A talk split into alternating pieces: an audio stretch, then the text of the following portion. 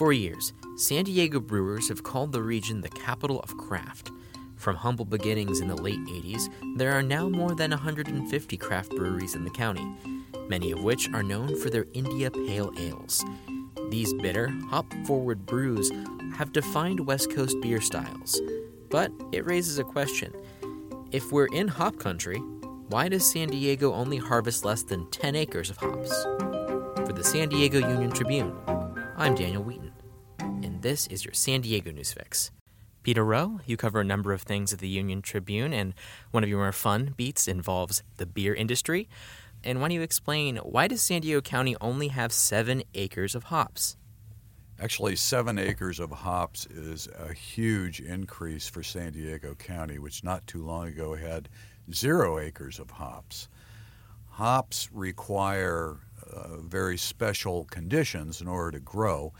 They have to have a cold snap in the winter, which makes the plant go dormant and kind of store up its energy. Then it has to have rather hot days in the summer, which boosts the uh, the growth of the plant, right? And Mhm. the plant, this is uh, actually a climbing plant. You would call it a vine, except uh, hops aren't called vines; they're called bines with a B. Mm-hmm. Uh, and that the hop flower is what the brewer wants. It's a it's a small cone-shaped um, growth that uh, is a little little feathery. It's got all of these you know kind of brittle leaves, uh, and it comes to kind of a point. Uh, when you get a bunch of these uh, in a big pile, to me it looked like a, a bunch of green cotton balls. They're about that size. Yeah, it's one of those things I think people are more used to seeing hops in art rather than actually seeing hops. Yeah, and also, I mean, we are, I think, in San Diego and a lot of places more used to dealing with dried hops as opposed to fresh hops or what the brewers call wet hops. And that's kind of the onus for writing the story. The wet hop season is beginning. Why don't you explain what a wet hop beer is? Well, wet hop beer is a beer that gets a lot of its flavor and a lot of its aroma from the oils that are contained within these hop cones. And the oils, of course, are, are very volatile and they start to fade uh, as soon as the as soon as the plant is picked.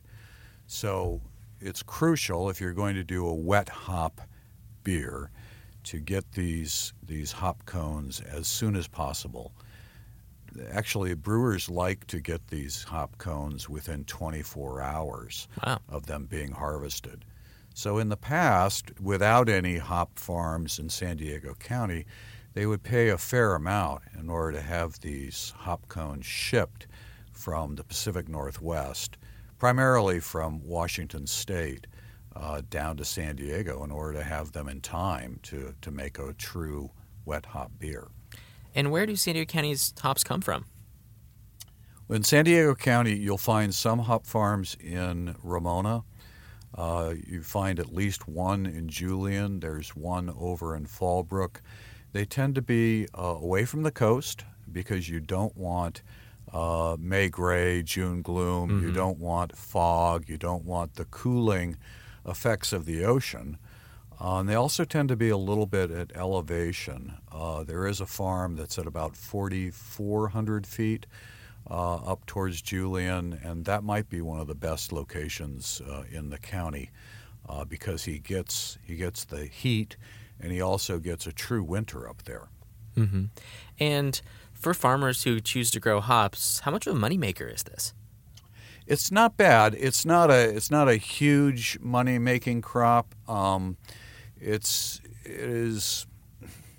It's not like growing marijuana, although the imagine. plants are related. Uh, the plants are related, but the, the cost of a pound of hops is nowhere close to the, the cost of a pound of weed. Um, really, I think a lot of the farmers are doing it uh, just for the enjoyment of it, for being involved in the beer industry. Uh, some of them are frustrated brewers or home brewers on the side, and they decide to give this a try. And as brewers are currently brewing wet hop beers right now, where are the places around San Diego where one can try these beers? Well, I, as uh, I should mention, uh, South Park Brewing Company, they'll definitely have some on. Uh, Toronado, um, uh, Blind Lady, O'Brien's, uh, your, your main good beer bars are going to have these on. Now, I did mention O'Brien's, and O'Brien's every year now, and I think for over 10 years, has had a wet hop beer festival. And when Tom Nickel, the proprietor at O'Brien, started this, again, he had to import the beers. The beers were coming from elsewhere, mm-hmm. primarily mm-hmm. from, again, Washington, Oregon, maybe Northern California. Now, up to half of the beers are coming from San Diego County, including maybe a dozen coming from Nickel's own brewery, which is called Nickel Beer. Mm-hmm. And no matter where you get hops from, they have a different flavor based on the terroir, the land that they are grown on. So, what are some of the flavors that San Diego County hops have? Yeah, well, the San Diego County hops, uh, first of all, there are a number of hops that just don't grow here. They found that Willamette, for one, or Willamette, um, which is a popular uh, Pacific uh, Northwest hop, mm-hmm. just doesn't thrive in San Diego County for some reason. Uh, but, I mean, they are finding that many of the classic IPA hops do do very well here. So Cascade, Centennial, Chinook, those will thrive. Now, some of the, uh, I know it's Star B, which is one of the larger hop growers in San Diego County. At Star B, they're experimenting with certain types that are not that well known. Uh, so we're seeing something called Columbia, which I was unaware of. I'd, I'd, always heard of Columbus. Well, Columbus is a huge hop. Mm-hmm. Columbia, not so much. So they're experimenting with Columbia. Uh, for the most part, what you're going to get from these San Diego wet hop beers are beers that are very fresh tasting. They will mm-hmm. have a lot of, you know, kind of herbal um, hop flavor to them, but not a lot of bitterness. Interesting. Yeah, it's a it's a kind of a characteristic of wet hop beers is that you're getting more of the kind of the plant and less of the strong bitterness that we tend to associate with hops. And that's something that's sort of defined the San Diego style is extremely hop forward, focused. So, how are you seeing the kind of IPA palette change over time? Well, I think, I mean, certainly we've gone through a, a number of um, iterations, I guess, with, with our IPA flavors. Uh, they began as very aggressive, and, and then that kind of launched a um, an IBU war. You know, people were seeing how many bittering units they could actually cram into their their uh, IPA. Mm-hmm. Um, there's no relation, by the way. IPA is India Pale Ale. IBU is International Brew, uh, International Bittering Units. Um, and and so for a while it was uh, the bitterer the better. Mm-hmm. Uh, but then people started to get into different uh, types of hops that maybe had uh, more fruit forward uh, kind of flavors as opposed to you know really acidic flavors. Uh, and so we had you know kind of a range of tropical fruit IPAs. Mm-hmm. So like melony kind of flavors. Yeah, melony, maybe some berry, maybe some you know, mango uh, is very common. Pineapple, uh, you'll find you know kind of traces of these in the beers. Uh, and then after that, we, we got into the hazy IPAs, which were very soft, uh, not terribly bitter, uh, more kind of fruit salady. Um, some folks say it was like drinking orange juice. Mm-hmm. Um, and you know, orange juice has a certain amount of bitterness to it, and acidity too. Of a bite, yeah, very acidic uh, but sweet at the same time. So these these hazy IPAs tended to go in that direction.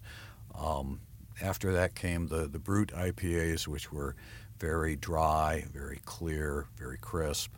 Um, so I think right now folks are kind of rediscovering the classic IPAs. It's kind of like the pendulum has swung completely from one direction to the other. Yeah, it's come back. Um, there's a terrific IPA that's out right now uh, that Karl Strauss is making with Russian River. Russian River is the uh, the brewer of maybe the most famous IPA out there, Pliny the Elder, mm-hmm. and also the very rare Pliny the Younger that only comes out every February. Um, so they have come together with this IPA called New California. And I swear it tastes like an old California IPA. It's very good, very focused, very, you know, kind of a lot of the uh, the piney and the uh, the citrusy, you know, kind of qualities that we used to see a lot of. Yeah, it's the kind of the same thing we saw with a Green Flash. They recently rebranded and they brought back the West Coast IPA, which they had changed and now is now back to the original recipe. Right, and and the brewer there was made a point of saying that he went back. He he was not the brewer who originated West Coast IPA, Mm-hmm. but he went back into the archives, found the original recipe, and he swears that if anyone wants, you know, he can show them the original recipe and show them how he's brewing, you know, West Coast IPA today to that same recipe. Mm-hmm. So yeah, there was kind of a full circle there. Uh, let's come back and let's uh, let's pay homage to the the originals. And when it comes to IPAs and bitter beer in general, there's a bit of a boundary. People either love it or hate it. So if you're making a recommendation to someone who doesn't really like IPAs but is willing to give it a try, what are good entry level IPAs that kind of would connect to the San Diego zeitgeist? That's a that's a great question.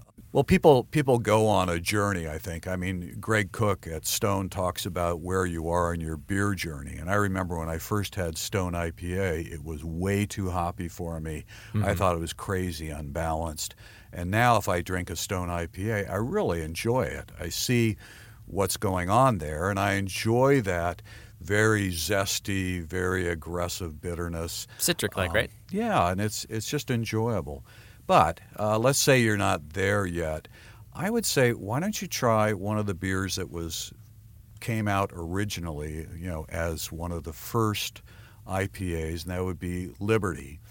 Uh, this is uh, Anchor's Pale Ale now. Now, when it came out, it was regarded as an IPA. Uh, now it is so mild compared to other IPAs that it's been reclassified as a pale ale. It's still a lovely beer. It's got a lot of the qualities that you would look for in an IPA. It's just milder, right? And the same, I think, is true of St- or Sierra Nevada Pale Ale. Uh, that way back in the day when it first came out, people thought, "Wow, this is really crazy bitter, crazy, you know, over the top." Uh, and now it's it's very much an entry level kind of craft beer. Yeah, it's certainly interesting. It's like the beer industry, like anything that's inherently artesian, kind of goes through waves of extreme everything, back to the basics, and then something entirely different. Well, I mean, you mentioned it right there. I mean, the the brewers do have a certain artistic temperament, right? And they want to push the boundaries. They want to see what they can do. They want they wonder, gee, if if I just amp this up a little bit more, what would happen? And sometimes those beers come out um, as experiments. Sometimes they take off, become popular. Sometimes they're you know they only have a short lifespan and they disappear. Um, but yeah, it's kind of fascinating to watch um, what people are doing. I would say if you're interested in a really solid, terrific San Diego IPA that's fairly fresh and new, I would try uh, Coronado's uh, Weekend Vibes, which I think is just a, a terrific beer and kind of also shows what Coronado is doing these days. Coronado shook up their lineup recently, and the beers that are coming out now are a lot, a lot more interesting, a lot fresher. It's certainly interesting how this local craft industry has changed so much. Yeah, it has. It has. We've really gone through a, a lot of um, permutations. Um, we had talked earlier, I think, amongst ourselves about uh, Ballast Point, and Ballast Point having been one of the original craft breweries, and then they sold out to a rather large corporation. Um, they're still here. They're still making their flagship IPA, uh, Sculpin, and a lot of folks still enjoy it. Other folks think, well, it's not the same. Um, I don't know. I, I I go back and forth on that some. I know there's some folks who, who consider Alpine's beers. They say, oh well, since Alpine's sold to Green Flash, it's not the same. I'm not sure if that's true. I still enjoy both the, the Ballast Point and the Alpine beers, uh, but I really can't say for sure they're the same. as what they used to be when they were independent. Certainly, and it's kind of hard to remember what it was like years ago. Taste isn't the easiest memory to hold. It, it isn't, and your own taste buds tend to develop. And so, what maybe pleased you 10 years ago certainly isn't what pleases you today. Mm-hmm. All right, Peter Rowe, thank you so much. My pleasure. In other brew news, beer may be apolitical, but brewers aren't. Based off of a review of campaign finance data, large brewing companies are largely backing Republicans, while smaller breweries are donating to Democrats. August Busch III has spent more than half a million dollars on various Republican causes, for instance. Locally, Modern Times CEO Jacob McKean has donated slightly more than $1,000 to Bernie Sanders. Thanks for listening to the San Diego News Fix, which goes live weekdays at 5 p.m. Our creative director is Beto Alvarez, and our digital editor is Ricky Young. Special thanks to our border and enterprise editor, Mark Platt. This podcast comes together with support from our creative studio and reporters throughout the newsroom. You can support our journalism by signing up for any or all of our print and digital products at uniontrib.com slash subscribe. Until next time.